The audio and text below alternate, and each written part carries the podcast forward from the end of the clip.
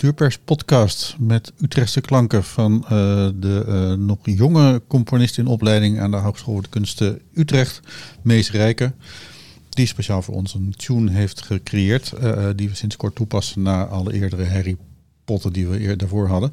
Um, een Utrechtse aflevering van de Cultuurpers podcast, want we praten vandaag met twee studenten van, of afgestudeerden van de Utrechtse theateropleiding uh, acteuropleiding. Susanna El Mekki. Hallo Susanna. Hallo. En Emma Remmelts. Hallo Emma. Hallo. En uh, we praten met de overbekende Utrechtse retorica-docent Victorine Planten. Hallo Victorine. Hallo. Ja, um, maar we kennen jou vooral ook als, als regisseur van Aluin en uh, de zus van Roos. En echt, echt de, de mensen die al iets langer meedraaien, kennen je ook nog als uh, lid van het duo Polder en Planten. Maar dat is iets langer geleden. Ja, Toch? dat zijn de echte toen, toen, toen, toen, je nog cabaret deed. Ja, en mijn cabaretverleden. Cabaretverleden, vooral. Hey, um, we spreken elkaar omdat uh, uh, Susanna en Emma allebei uh, van school af zijn gekomen in de tijd van uh, corona. En dat klopt. Dat is eigenlijk wel iets bijzonders. Uh, om, om, omdat het betekent dat je eigenlijk halverwege school nou ja, ehm, geconfronteerd wordt met dichte theaters, dichte zalen en eigenlijk niet meer kon spelen. En dat was volgens mij juist voor jullie belangrijk, want jullie zijn. Emma, wanneer ben jij ehm, op school begonnen? Even kijken, nou het is goed om te weten, Suus en ik hebben bij elkaar in de klas gezeten. Ah. Dus wij hebben in principe alle vier jaar met elkaar uh, doorgekomen. Alleen het laatste gedeelte is altijd wat vrijer. Dus dan heeft de ene stage en het ander al een afstudeerproject. Uh, maar wij zijn in 2017 denk ik aan de opleiding begonnen. Ja, klopt. En in de zomer van 2021 zijn we afgestudeerd. Dus echt midden in COVID. Ja. En uh, de eerste lockdown die begon toen wij in het derde jaar zaten. Dus ongeveer ja, februari of maart. Ja. Van ons derde jaar was dat, ja. En, en, en kan je even beschrijven wat er gebeurde? Want je, je, je, je, begon aan school met iets van, nou, dan gaan we daarna grootste acteurcarrière tegemoet. Je begint aan je praktijkjaar en alles gaat dicht. Ja, wat dat betreft was de timing echt, want bij ons ziet het er zo uit dat je de eerste twee jaar heb je gewoon met je klas lessen. Dus dan zie je elkaar elke dag, vaak wel van 9 tot 9, of vaak best wel lange dagen. En dat zijn gewoon vaste lessen. En vanaf het eerste jaar verheug je je eigenlijk al op het derde jaar, waarin je echt projecten gaat doen. Gewoon met een regisseur voorstellingen gaat spelen. In plaats van al die verschillende spreeklessen en uh, improvisatielessen, dan wil je gewoon een voorstelling gaan spelen. En ik zit even te denken, want bij mij was het zo, ik ging echt net mijn eerste stage lopen. Uh, want we begonnen in, ja, in februari 2020 eh, is het alweer, ja. Toen begon ik met mijn eerste stage. Dat was bij Jori Hermsen Producties. Aan de vooravond gingen we spelen. Tekst van Eli Asser. En de klas was toen, dat weet Suus beter. En jullie waren toen een voorstelling met Arend Pinois aan het maken, volgens mij. Ja, dat klopt. En um, nou ja, dat ik dus net volgens mij drie repetitieweken had gehad toen, uh, toen dus COVID uitbrak. En mijn eerste stage, dus het was natuurlijk ook wel spannend. Van, oh, ik sta met professionals op de vloer. En uh, toen maakten we nog grapjes, weet ik nog, dat COVID kwam. Dat we zeiden, oh, misschien kunnen we wel niet gaan spelen. Ha, ha, ha. Nou ja, een week later bleek dat werkelijkheid te zijn. Dus uh, ja. Ja, Susanna. Ja. Hetzelfde? Ja, wij waren inderdaad met de klas, uh, min Emma dan, omdat zij op stage was, waren wij voorstellingen aan het maken met Arend Pinois. Een uh, Vlaamse theatermaker, danser, regisseur. En uh, we maken in het derde jaar is het uh, traditie om een voorstelling voor het Tweetakt Festival in Utrecht te maken. En dat is eigenlijk ook dan de eerste keer dat je een voorstelling maakt voor echt extern publiek. Naast dat je je ouders wel eens uitnodigt uh, op school, is dit dan ook echt voor jongeren op het Tweetakt Festival. En dat je ook echt leert om meerdere keren op een dag te spelen. Dus dat was wederom een project waar we allemaal erg naar uitkeken. En ik denk dat we een week voor de première zaten dat, toen die uh, werd gecanceld en we allemaal naar binnen moesten. En toen ook, zoals Emma zei, dachten wij nog van nou, over uh, twee weken kunnen we hem misschien wel weer oppikken. Maar uh, dat was heel naïef. Dat bleek toch anders te zijn. Ja. ja. Want in de tussentijd was jij, Victorine, volgens mij bezig met een, een uh, aantal voorstellingen, plannen die, die op de rol stonden. Hoeveel van jullie seizoen stond uh, in, in de startblokken of in, in de ja, dat is eh, wel heel grappig, want uh, de, de, precies komend weekend gaan we in première met de voorstelling die toen, toen op het programma stond. dus die heeft heel lang in de koelkast gezeten. En, uh, want wij hoorden eigenlijk al heel snel dat die COVID heel lang zou duren, omdat we toen een eh, project zouden doen in het Rijksmuseum van de Oudheden. En dat was een samenwerking met Italiaanse musea. En omdat Italië natuurlijk al eerder getroffen was, uh, hoorden wij al heel snel van ja, die hele expositie gaat niet door. Want, en toen dachten wij nog, huh? We dachten echt dat het maar drie weken zou duren. dus dat, um, ja, dat was, dat was in diezelfde periode.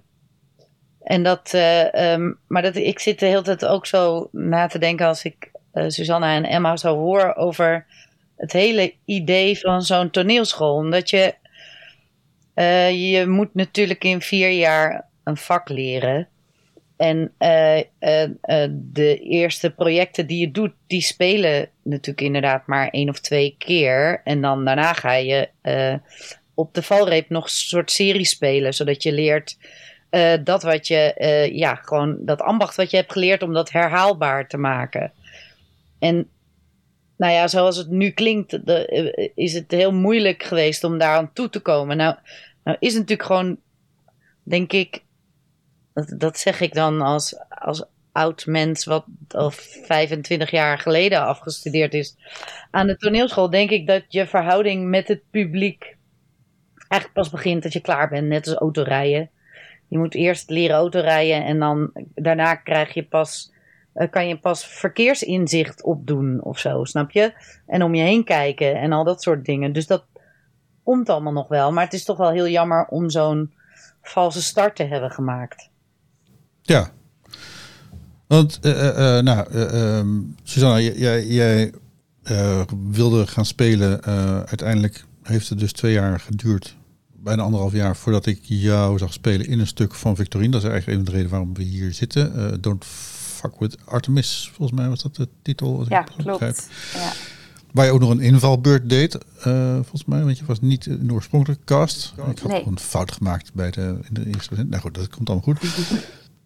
um, maar hoe, hoe, hoe, hoe is dat voor jou om dan zeg maar na school, want je bent afgestudeerd, uh, had je eigenlijk wel live les op school? Of moesten jullie oh, ook achter een ehm, cameraatje zitten, uh, achter je bureau, zoals al die andere studenten? Nou, we hadden in dat geval vond ik wel het geluk dat onze dagelijkse lessen, van les naar les, wat je hebt in het eerste en tweede jaar bij ons op school, dat dat niet het geval was. Uh, waardoor we dus niet eigenlijk werden, waardoor er niet van ons werd gevraagd om de hele dag, wekenlang achter onze laptop te zitten, want ik zou dat persoonlijk niet trekken.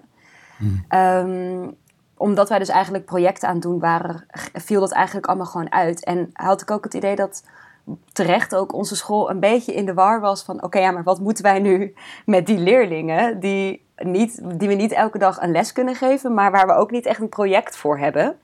Dus toen is ons ook de mogelijkheid gegeven om zelf iets te maken. Uh, dat mocht heel breed. Ik heb uiteindelijk een hoorspel opgenomen. En dus op die manier een beetje creatief zijn. En er was dan wel zo één keer in, uh, één keer in de week hadden we dan een mentorles achter de computer. Maar ik, heb, ik kan me herinneren dat iedereen daar voornamelijk heel erg aan het huilen was. Als ik het even heel banaal zeg. Was, was, iedereen zat er echt doorheen om achter je laptop ik weet nog dat het een beetje voelde alsof, omdat wij zaten toen in het derde jaar. En dat, ik had toen het idee alsof wij een beetje tussen wal en schip vielen. Omdat ze natuurlijk die afstudeerders, dus het jaar boven ons, wilden ze gewoon een mooi afstuderen, bezorgen en kijken wat kunnen we nog wel doen. De eerste en tweede jaar die moeten gewoon les hebben. Dus dat is, daar zijn ze toen als een malle dat online gaan organiseren. En wij zaten een beetje zo van, wat gaan ze voor ons doen? En iedereen, ja, ik was ook niet zo vrolijk die periode, dat weet ik nog wel. Dus, um, ik heb nog wel zangles ja. gevolgd. Uh, uh, via, de, via de webcam. Alleen, uh, ik werd heel onzeker daarvan, want ik ben niet van mezelf de, de meest zekere zanger. Um, en omdat in mijn kleine studentenkamer met meer huisgenoten in huis volledig alles te geven wat je moet doen, zangles, dan kan je niet zachtjes, voorzichtig. Dus ik heel hard moest ik dan gaan zingen en ik werd daar zo onzeker van. Dus op een gegeven moment heb ik ook uh, gezegd van ja, even iets minder vaak in de week. Of even iets uh, andere soort opdrachten dan belten, alsjeblieft. Ja, hoe, hoe, was dat met jou, uh, Emma? Bedoel, had, had, jij een grotere kamer? Of een... Nou, volgens mij, want ik heb die zanglessen uiteindelijk nog live gedaan. Dus ik heb dat toen, volgens mij heb ik toen gezegd van ik wil dat gewoon niet via de camera gaan doen. En heb ik dat later nog live ingehaald, waar ik achteraf best wel blij mee ben. Maar ik weet nog, want ik zat toen in die stage en in het begin was het gewoon nog onduidelijk van kunnen we inderdaad over drie weken weer beginnen. Op een gegeven moment zijn die voorstellingen allemaal verschoven. En dan ga je weer ergens anders op richten. Maar ja, dat weten we natuurlijk allemaal van uiteindelijk is het wel een paar keer. Die voorstelling hebben we in totaal nu vier keer hernomen. Uiteindelijk hebben we voor publiek kunnen spelen. Ehm, dus dat, ik merkte dat ik op een gegeven moment daar ook een beetje murf van werd. Van, dat je op een gegeven moment maar nergens meer op gaat hopen. Om dan denkt, ja, het gaat waarschijnlijk toch wel niet door of zo. Wat natuurlijk ook niet helemaal de goede instelling is, maar ja, je durft gewoon niet meer of zo. En ook alles wat je afspreekt. Overal een slag om de arm, als het ware. Ja. En uh, nou ja, op een gegeven moment hebben we die voorstelling dan wel afgerepeteerd en voor livestream gespeeld. Um, in, de in de Rabozaal is dat in uh, Theater Orpheus in Apeldoorn. Dus dan sta je voor best wel een grote zaal heel groot te spelen eigenlijk. Want dat is ook de eerste keer dat ik echt voor in een grote zaal stond. Maar ja, lege zaal. Dus dat ja. was uh, ja, ook niet helemaal hoe je het van tevoren bedenkt, nee. Nee, want... En dan ben je daar wel heel blij mee. Dat dat ja, je wordt steeds blijer met kleine dingetjes eigenlijk. Met dat je überhaupt de voorstelling hebt kunnen afspelen. Dat er een mooie registratie gemaakt is. Dat je kan repeteren überhaupt dat je je huis uitkomt. Dus ja. ja. Zijn er mensen afgehaakt eigenlijk bij, bij jullie opleiding door, door die hele toestand? Of? Ik denk niet zozeer dat er mensen echt, of in ieder geval uit mijn klas, of onze klas, ik zie niet echt. Ik heb niet gehoord dat er mensen zijn afgehaakt die hebben gezegd: Ik ga nooit meer acteren, jullie bekijken het maar. En ook niet, ook geen mensen die, niet meer, uh, die we niet meer hebben zien, gezien bij het afstuderen uiteindelijk, toen we onze diploma ophaalden. Maar ik denk dat er zeker wel wat mensen in onze klas zijn geweest die nu, of in ieder geval een tijdje terug dachten: Weet je wat, ik ga eerst even iets anders doen. En um, als alles weer wat normaler is, dan ga ik wel even een sprint maken. En dat snap ik ergens ook echt heel goed. Want het, um, waar we hebben ook wel gewoon heel erg de pech gehad. Wat je hebt in het derde en vierde jaar normaal, is dat als je gaat spelen en je maakt afstudeervoorstellingen, dan nodig je gewoon mensen uit uit het werkveld. Zodat je al een ingang hebt.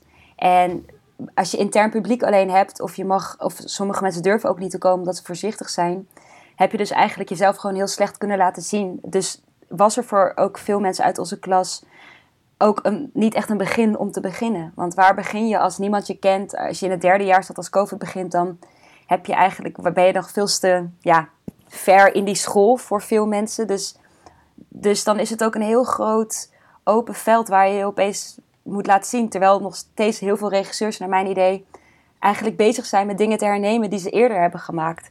Dus iets nieuws is ook nog eng. Dus ook nieuwe acteurs ook nog. Dus dat is denk ik ook wel een reden waarom mensen niet zozeer afhaken, maar even pauzeren. Hmm. Ja, en je hebt, je hebt sowieso natuurlijk dat hele tussen wal en schip gebeuren. Dat, dat, dat loopt natuurlijk nog maar door, zolang er voorstellingen hernomen worden die een jaar geleden uh, gerepeteerd zijn of iets dergelijks. Want dan heb je toch te maken met mensen die toen al afgestudeerd waren, toen jullie nog niet afgestudeerd waren. Dus dat is echt een heel lijp gegeven eigenlijk. En het is ja, zo, ja. ja want de, hoe wij aan Susanna komen is omdat Erik gaf les op de HKU in Erik het tweede Snel jaar. is uh, jou, jou, jouw partner en, uh, ja, ook en, een regisseur. Uh, mede-artistiek leider van ja. Theatergroep Paluin. Ja. ja, en die, um, hij geeft, uh, geeft les in het tweede jaar op de HKU. En uh, de actrice met wie wij vorig jaar de voorstelling maakten, die was dit jaar niet beschikbaar. Terwijl we dit jaar konden hernemen eigenlijk. Omdat vanwege dus de druk op de zalen. Uh, ja, heb je ook niet zoveel te kiezen. Je pakt wat je pakken kan eigenlijk aan speelplekken. En uh, dat ging ten koste van haar beschikbaarheid. Dat was super jammer. Maar toen moesten we een vervanger vinden. En dat was Susanna. En ik denk dat we daarmee ook wel. Op een of andere manier kom je dan ook op het ja, want ik ben ik toch een beetje de ziekelijke neiging om, om het mooie te zien van hele vervelende situaties. Dat wat Susanna kon, dus dat wat zij wel ontwikkeld had, was een ongelofelijke um, zelfstandig werken manier. Dus, dus dat wat je, je bent op jezelf, uh, zeg maar, uh, toege, je, je moet het met jezelf doen in die hele fase van school al. En wat wij hebben gezegd is, nou, uh, we hebben maar zo en zoveel repetitiedagen. Dat zijn er niet zoveel, dat zijn er vijf. Voor die tijd moet je je tekst kennen, je moet de mise en scène kennen. Succes! Je krijgt drie dagen doorbetaald om dat uit je hoofd te leren. Nou, en dat was gewoon voor elkaar. En dat ik denk dat er geen, ja, echt, ik kan oprecht zeggen dat er geen acteur is van mijn generatie aan wie ik dat zou kunnen vragen. Oké. Het is natuurlijk ook wel een beetje een risico. En dan denk ik van ja, dat is dan dus blijkbaar een uh, iets wat je hebt uh, uh, ver veroverd of wat je hebt ontwikkeld, waar je wel degelijk een voordeel aan hebt in zekere zin. Het is niet ideaal. Nee, maar nee. Is, is, is, is, dat ook, ervaar je het ook zo, Suzanne? Ja. Sorry, wat zei je? Ervaar je dat ook zo, Suzanne, dat het dat voor jou een, een, een plus is? Dat je, dat je uh, nou, bij, uh, bij deze dankjewel voor het compliment. Uh, ik had het nog niet zo zelf uh, gezien, omdat ik, ik heb geen idee van het werkveld waar ik in sta eigenlijk nog. Omdat het allemaal zo nieuw is. Dus in mijn hoofd is dat gewoon wat je zou moeten kunnen doen. Of ik in ieder geval. Um, maar het was wel zeker zo dat, dat ik iets aangeboden kreeg en natuurlijk is het veel leuker om te repeteren met mensen en dat te gaan doen en helemaal een voorstelling samen op te bouwen. Maar de kans om gewoon te gaan spelen heb ik wel met twee handen aangegrepen, omdat er gewoon vrij weinig was of is om te spelen. Uh, dus ik, heb, ben er wel, ik, al, ik ben er wel vol enthousiasme ingestort. uh, ja, wat dus dat betreft denk ik dat onze generatie gewoon wel op onze, hoe noem je dat, lichting, ook de lichting die nu afstudeert, dat we allemaal wel heel veel zin hebben om te gaan spelen en daar ook iets voor over hebben. Dus wat dat betreft denk ik dat je wel echt gelijk hebt. Ik denk dat dat eigenlijk nog meer is dan de skill om iets zelfstandig te doen. Dat is misschien ook, uh, moet je liggen of niet. Maar ik denk de, de zin om, de hunkering om gewoon te gaan spelen en niet thuis te zitten. En die grijpen we volgens mij allemaal wel heel erg aan. Soms zo erg dat je dan opeens opeens heb je het druk en baal je dat je heel veel dingen ja hebt gezegd. Omdat je, alsof of zou ik voor mezelf spreken, omdat ik bijna bang ben om nee te zeggen op dingen. Omdat ik gewoon niet weet wanneer het allemaal weer stopt. Hmm. Ja, dat geldt voor de hele sector. Ja. Want dat is nu eigenlijk het grootste risico. Ik schreef het toevallig gisteren in een bestuursverslag. Uh, de heropening is ook niet te doen, omdat we, we, we kunnen het ons niet veroorloven om nee te zeggen. Dus we moeten op alles ja zeggen. En uh, daarom slaap ik al een tijdje niet meer uh, bij dat. oh jee. Nee joh, zo dramatisch is het niet. Nou ja, ik spreek het, het rustig uit. Uh, hier, misschien, misschien luistert iemand met tips. Dus dat, Nee, want het is natuurlijk wel waar, waar ik niet van zou slapen als ik als, als, als net afstuderend uh, iemand die het van, van uh, toch een vrij schaars aanbod moet hebben. Van, er zijn nu opeens drie lichtingen tegelijk die uh, in één keer um, allemaal gezien ja. moeten worden. Gezien. Ik, bedoel, ik, ik, was zondag bij een voorstelling in de Meervaart. En daar was bijvoorbeeld al het probleem dat er komt nou eens pers kijken. Uh, niet dat je nu heel veel pers nodig hebt, maar, dus, maar want, want er zijn dus ongeveer 25 premières per week nu van stukken die dan nog twee keer spelen of drie keer spelen. Uh, uh, en jullie moeten natuurlijk ook gezien worden. En tegelijkertijd, weet je wel, van, van als, als jonge ster heb je uh, um, een jaar de tijd, op zijn minst in ieder geval, om even aan te tonen dat jij echt de nieuwe uh, Rijn bent, om even wat clichés uit de, uit de kast te trekken, voordat de volgende lichting komt. En nu zijn ze er alle drie tegelijk. Dat, is een, dat lijkt me een enorme stressfactor. Emma, hoe, hoe, ervaar je dat zo? Of? Ja, wel. Maar ik probeer dat eigenlijk altijd als dat in mijn hoofd schiet, probeer ik dat ook zo snel mogelijk weer te onderdrukken. Want het heeft eigenlijk niet zo heel veel zin om daar me heel druk om te maken. Maar ik heb wel af en toe dat ik ineens zo erg kan balen dat bijvoorbeeld ook ons eigen werk van het afstuderen hebben we eigenlijk alleen voor een interne commissie kunnen spelen. Normaal zitten er heel veel recensenten inderdaad in de zaal. En dat, dat hebben wij eigenlijk allemaal niet gehad. Um, maar ergens geloof ik er ook wel heel erg in dat je uiteindelijk, misschien dat dat nu via een andere weg gaat, maar dat je ergens ook wel terechtkomt waar je het fijn hebt. Of ja, ik merk dat ik dat soms ook lastig vind van. Waar we het eerder ook al over hadden, zijn gewoon nu heel veel voorstellingen die al in de, in de koelkast zaten, als het ware. Of dat er voor Safe wordt gekozen om een stuk monoloog te, te gaan produceren. Of um, met maar twee spelers. En dat ik soms wel eventjes denk van, oh, hoe kom ik hier in godsnaam nog tussen? Maar aan de andere kant heb ik eigenlijk wel werk gehad sinds ik ben afgestudeerd. Vooral eigenlijk vanuit stages en dan weer via via. En dat zijn niet allemaal super grote projecten, maar wel ja, het, het, rolt wel en het rolt de ene keer sneller dan de andere keer. Dus ergens, ja, die stress heb ik heel erg, maar het lukt me ook wel om dat te relativeren. Ehm, maar ja, als ik dat zo bedenk van, oh ja, nu komen al die drie lichtingen tegelijk en uh, waar ga ik dat laten zien en hoe, ja, het is nog steeds van hoe komen sommige audities wel of niet bij ons terecht, bijvoorbeeld. Uh, ja, maar ja, ik heb er niet heel veel aan om daar heel druk om te gaan maken eigenlijk. Nee, eh, Suzanne, is dat voor jou ook zo, uh, ben je ook zo relaxed onder? Ja, ik deel eigenlijk wel wat Emma zegt daarin. Um, ik heb een beetje zelf, hetzelfde als wat Emma zegt over dat het vanaf het afstuderen eigenlijk wel aan het rollen, rollen is. Dus dat ik daarin sowieso nog geen stress ervaar. En ook, wat is dat dan, die stress? Bedoel, wat heeft dat dan voor zin? Um, en het is wel dat je inderdaad om je heen kijkt. En Instagram is daar ook een enorme factor in, in mij, bij mij in ieder geval. Je ziet, je volgt, of ik volg wel veel mensen van andere scholen, of net zijn afgestudeerd. En je ziet gewoon continu wat zij aan het doen zijn. Uh, de reclames uh, die ze voor hun eigen voorstellingen maken. Of, of gewoon dat het hier en daar voorbij komt. En daar, ja, ik kan daar soms wel een beetje zenuwachtig van worden. En tegelijkertijd besef ik dat ik dat ook aan het doen ben. En ik me ook kan voorstellen dat iemand dat dan weer bij mij denkt. Uh, dat zo op die manier eigenlijk alles relatief is. En ik geloof eigenlijk ook wel erin, wat Emma zegt, dat je uiteindelijk toch wel terechtkomt op een plek wat, wat fijn is. Als je, als je het wil. Ik bedoel, je kan ook stoppen, maar daar heb ik helemaal, helemaal, nog helemaal geen behoefte aan, in ieder geval. Nee, nee want het bedoelt, er is natuurlijk ook zo van, van uh, uh, Victorine en ik kennen elkaar uit theatercafé De Bastaard ah.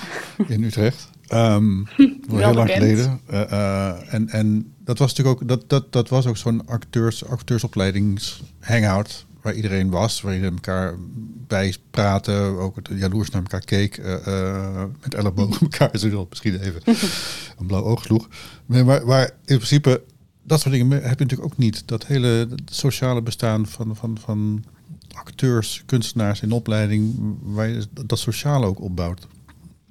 Ja, en het ITS is natuurlijk ook nog iets wat, misschien wil je dat ook zeggen, maar normaal was er heel lang het ITS Festival, waarin eigenlijk alle afstuderende lichtingen van alle theaterscholen hun afstudeervoorstellingen kon spelen, wat ergens superleuk sociaal is. Ergens natuurlijk ook hele hoge concurrentie en veel, nou ja, eigenlijk wat je noemt over de bastaard.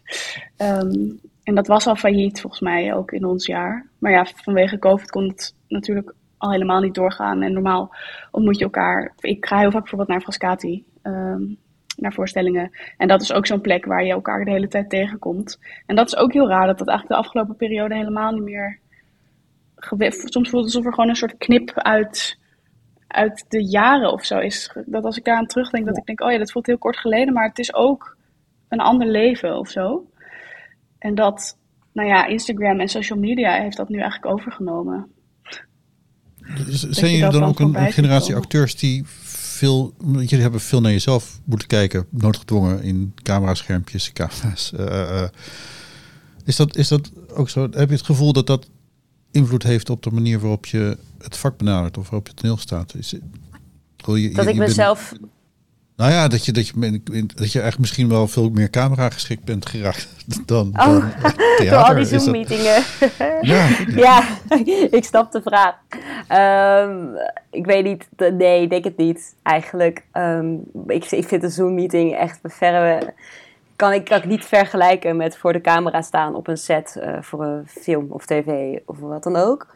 Uh, en het is ook wel, het is, het is zeker verleidelijk om naar jezelf te kijken in zo'n Zoom-meeting. Ik betrap mezelf uh, er veel op. Maar dat is gewoon, het valt gewoon op. maar uh, ik denk dat ik er niet enorm zelfbewust door ben geworden. Dat ik denk, oh nu weet ik precies hoe mijn lichaam en mijn gezichtsuitdrukkingen zijn. Dat kan ik even mooi toepassen. Dat is helaas nog niet zijn vruchten afgeworpen. Nee. Zie jij een verschil, Victorine, tussen deze generatie die die twee jaar mist in, in, in, in, in al die dingen waar, die jij wel gehad hebt in die twee jaar?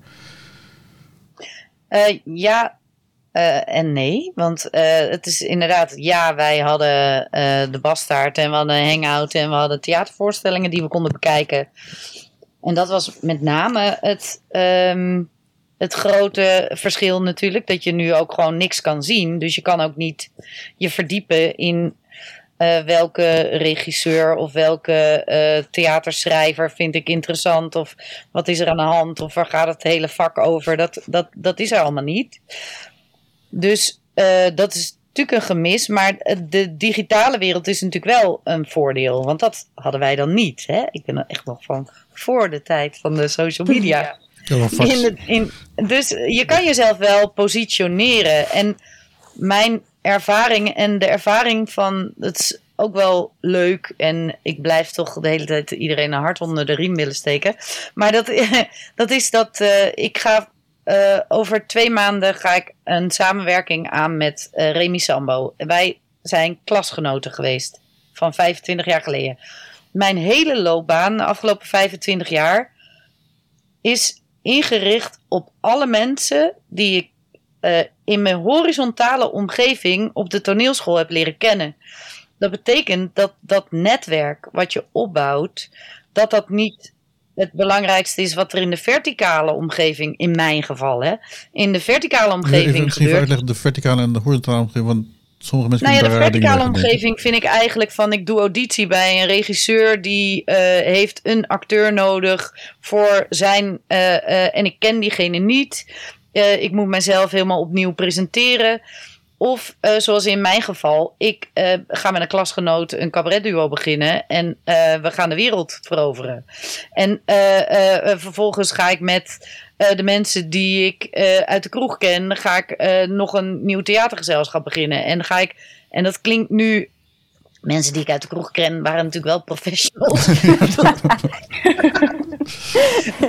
ja, maar je ging met jouw gezelschap ook in die kroeg beginnen. Dus dat was ook de, de je kon ook ja, in die kroeg spelen. Dat is ook, maar dat is het. het, het um, uh, je grootste netwerk is gewoon, en dat, dat vind ik dan zo leuk aan uh, Remy en mij dat is gewoon, dat zijn de mensen die je op die opleiding en tijdens die opleiding hebt leren kennen. Dat is de basis van je hele uh, theaterbestaan. En daarin geloof ik daar zelf iets meer in, omdat het je veel meer onafhankelijk maakt van een verhouding ja, die ik niet zo leuk vind, laat ik het zo zeggen. Namelijk dat iemand maar op mij moet gaan zitten wachten en dat ik mij aan iemand moet conformeren. Dat, daar hou ik niet zo van. Dus ik, dus tip, kijk om je heen. Mensen die je kent, is je grootste goud. En ga gewoon aan de slag, want jullie hebben waanzinnig veel talent. Ja. Nou, nou kom ik gelijk als een mooie brug. Uh, dan kom ik gelijk naar iets anders behalve talent. Uh, of misschien heeft dat wel alles mee te maken. Um, vielen mij ook achternamen op. Um, en uh, daar, daar willen we het toch even over hebben. Want Susanna El Mekki. Ja, jij, jij bent er een van, van Galdoen El Mekki. Uh, ja, wat, Alexander Elmekki. Voor mij, voor mij Alexander Elmekki. Ja, zijn naam, ja, zijn oh. naam is nu Alexander Elmekki. Oké, sorry. Dat, dat, nee, dat, dat ik, niet. ik ken hem nog uit de tijd dat hij nog geld toen heette. Ja, uh, van ik. de Trust. Mijn generatie, zeg maar, toch een beetje. Um, en Emma Remmels. Um, jij, jij, jij, komt ook uit een rijk toneel geslacht. Want jouw opa was, begrijp ik, Johan Remmels. Ja. Ooit ook nog getrouwd geweest met Mary Dresselhuis, uh, zag ik. En Jouw moeder is er een van Houwer. ja, ehm, nee, dat is. Eh, nou ja, dat is ook. Dat is weer half. Het is allemaal. Uh, ja, vanuit mijn vaders tak allemaal. Maar mijn moeder, die, die speelde amateurtoneel. Maar niet, uh, die was geen professional. Nee. Nee, nee. Maar de, maar de Houwers is toch ook geen onbekende naam, laat het zo zeggen. Dat, de, de, Nee, zeker. Nee, dat is dan weer van de Rutger Hauer, die tak. Ja, ja. ja. klopt. Hey, um, wat, wat uh, bedoel, want jullie, het is dan dus niet helemaal raar dat jullie uh, allebei voor een toneelopleiding uh, hebben gekozen, denk ik, Susanna. Um, nee, ik denk het niet.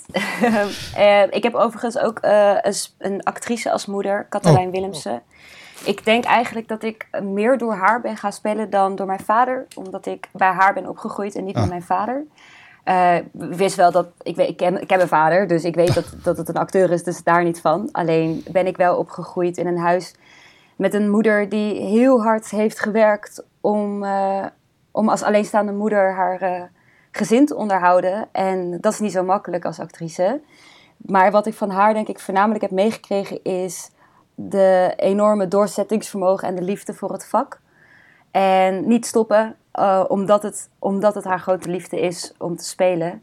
Dus, um, dus ik denk dat ik wel heb geleerd daaruit dat Um, als in, ik kwam op de toneelschool en dan wordt er heel snel gevraagd van ja, uh, denk je dat je beroemd wil worden of denk je dat je er heel veel mee gaat verdienen? Want dat is niet zo, kunnen we je afvertellen. Daar zijn ze soms een beetje botten in. Hmm. En toen zei ik van nou, ik denk dat eigenlijk helemaal niet. Want ik heb juist wel uh, gezien hoe hard het werken is, maar dat weerhoudt me gewoon niet. Omdat ik gewoon zo ontzettend veel van spelen hou.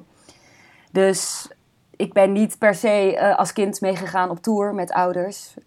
maar ik zat wel vroeger al naar alle making-ofs van alle films uit de kast te kijken. Omdat ik het gewoon zo indrukwekkend vond hoe alles in elkaar zat op gebied van spel en het maken van uh, voorstellingen en films.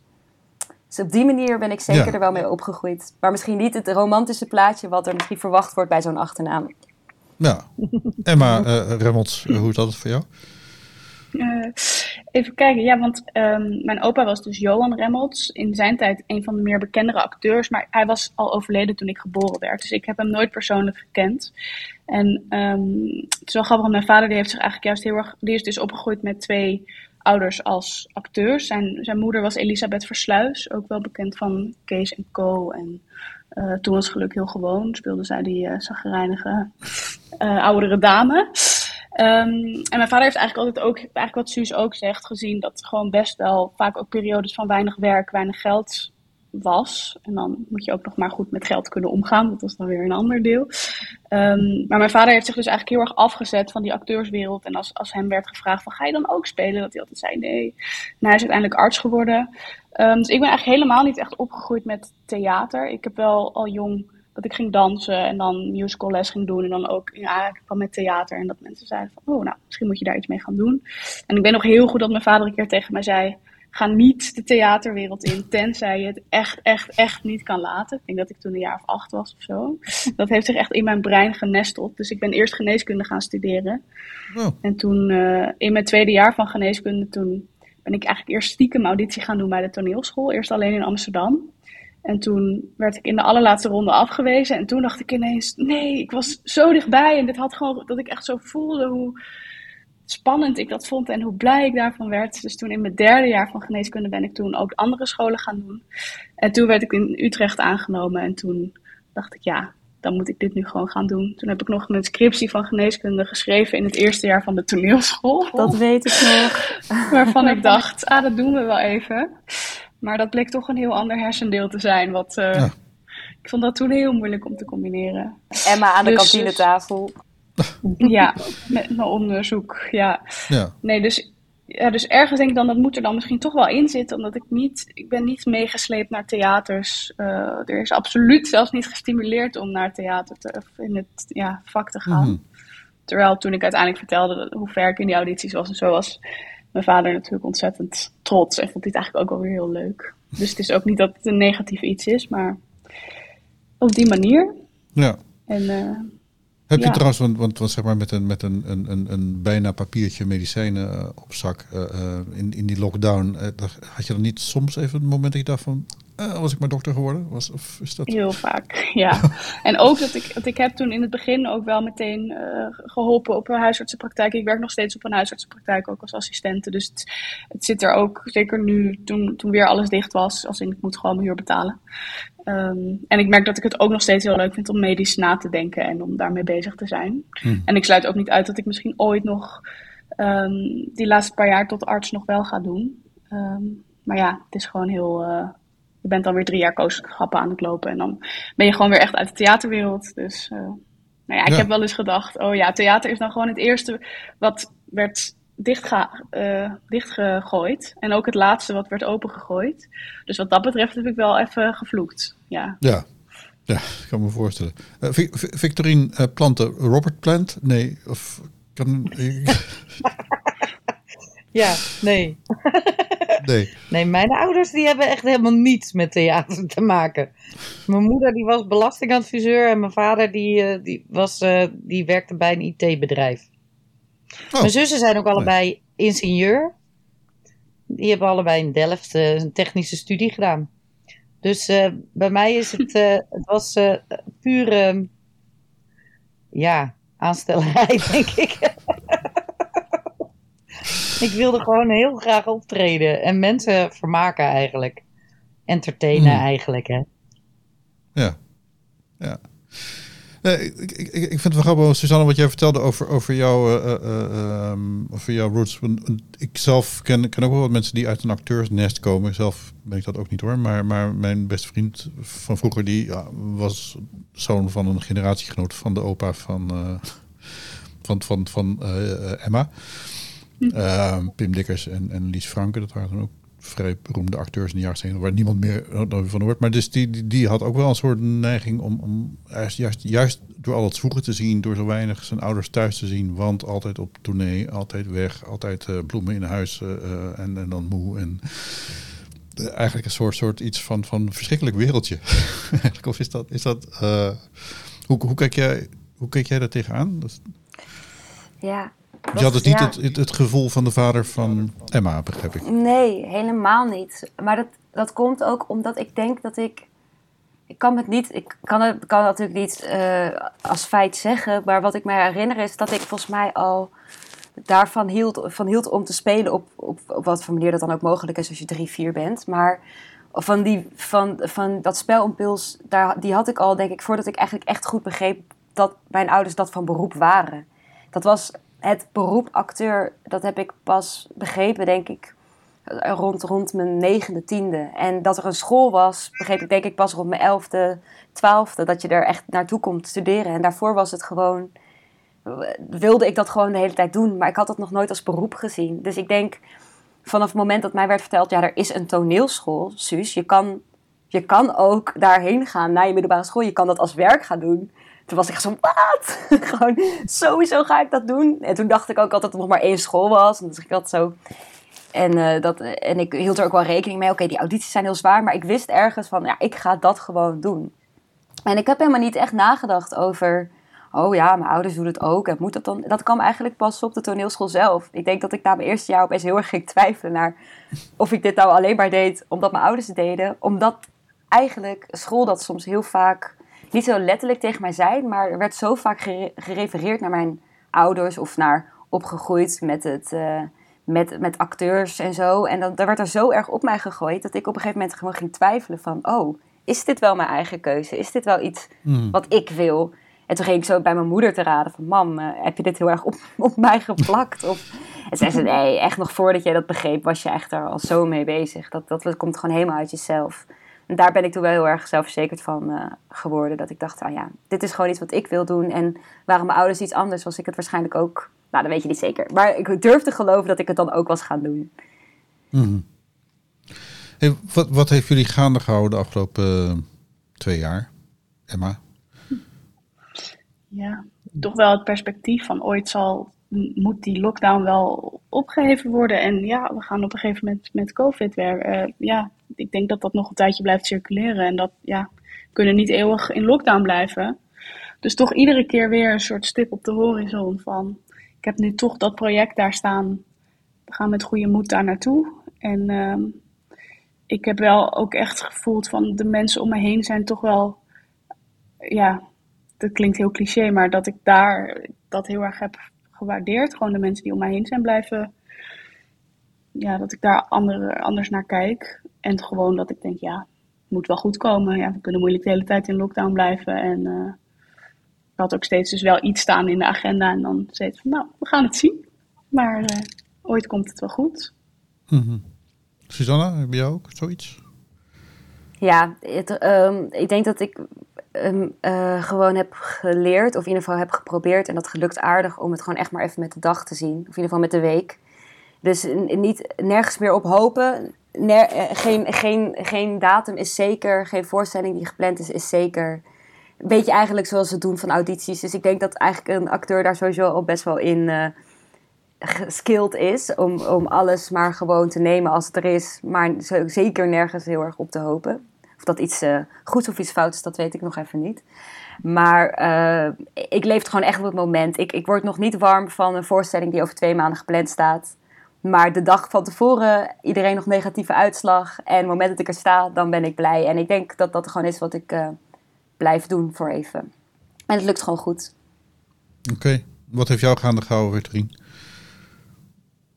Nou, het is heel grappig, want uh, dat voorbeeld wat Susanna geeft over een auditie, dat ik uh, altijd bij elke auditie die ik ooit voor een commercial deed, had ik het geld in mijn hoofd al uitgegeven voordat ik überhaupt uh, de, de, de kamer ingelopen was. Dus en ik werd het ook nooit. Dus dat is gewoon frustratie en kasseringsvermogen is inderdaad als acteur best wel hoog. Misschien redelijk hoog al.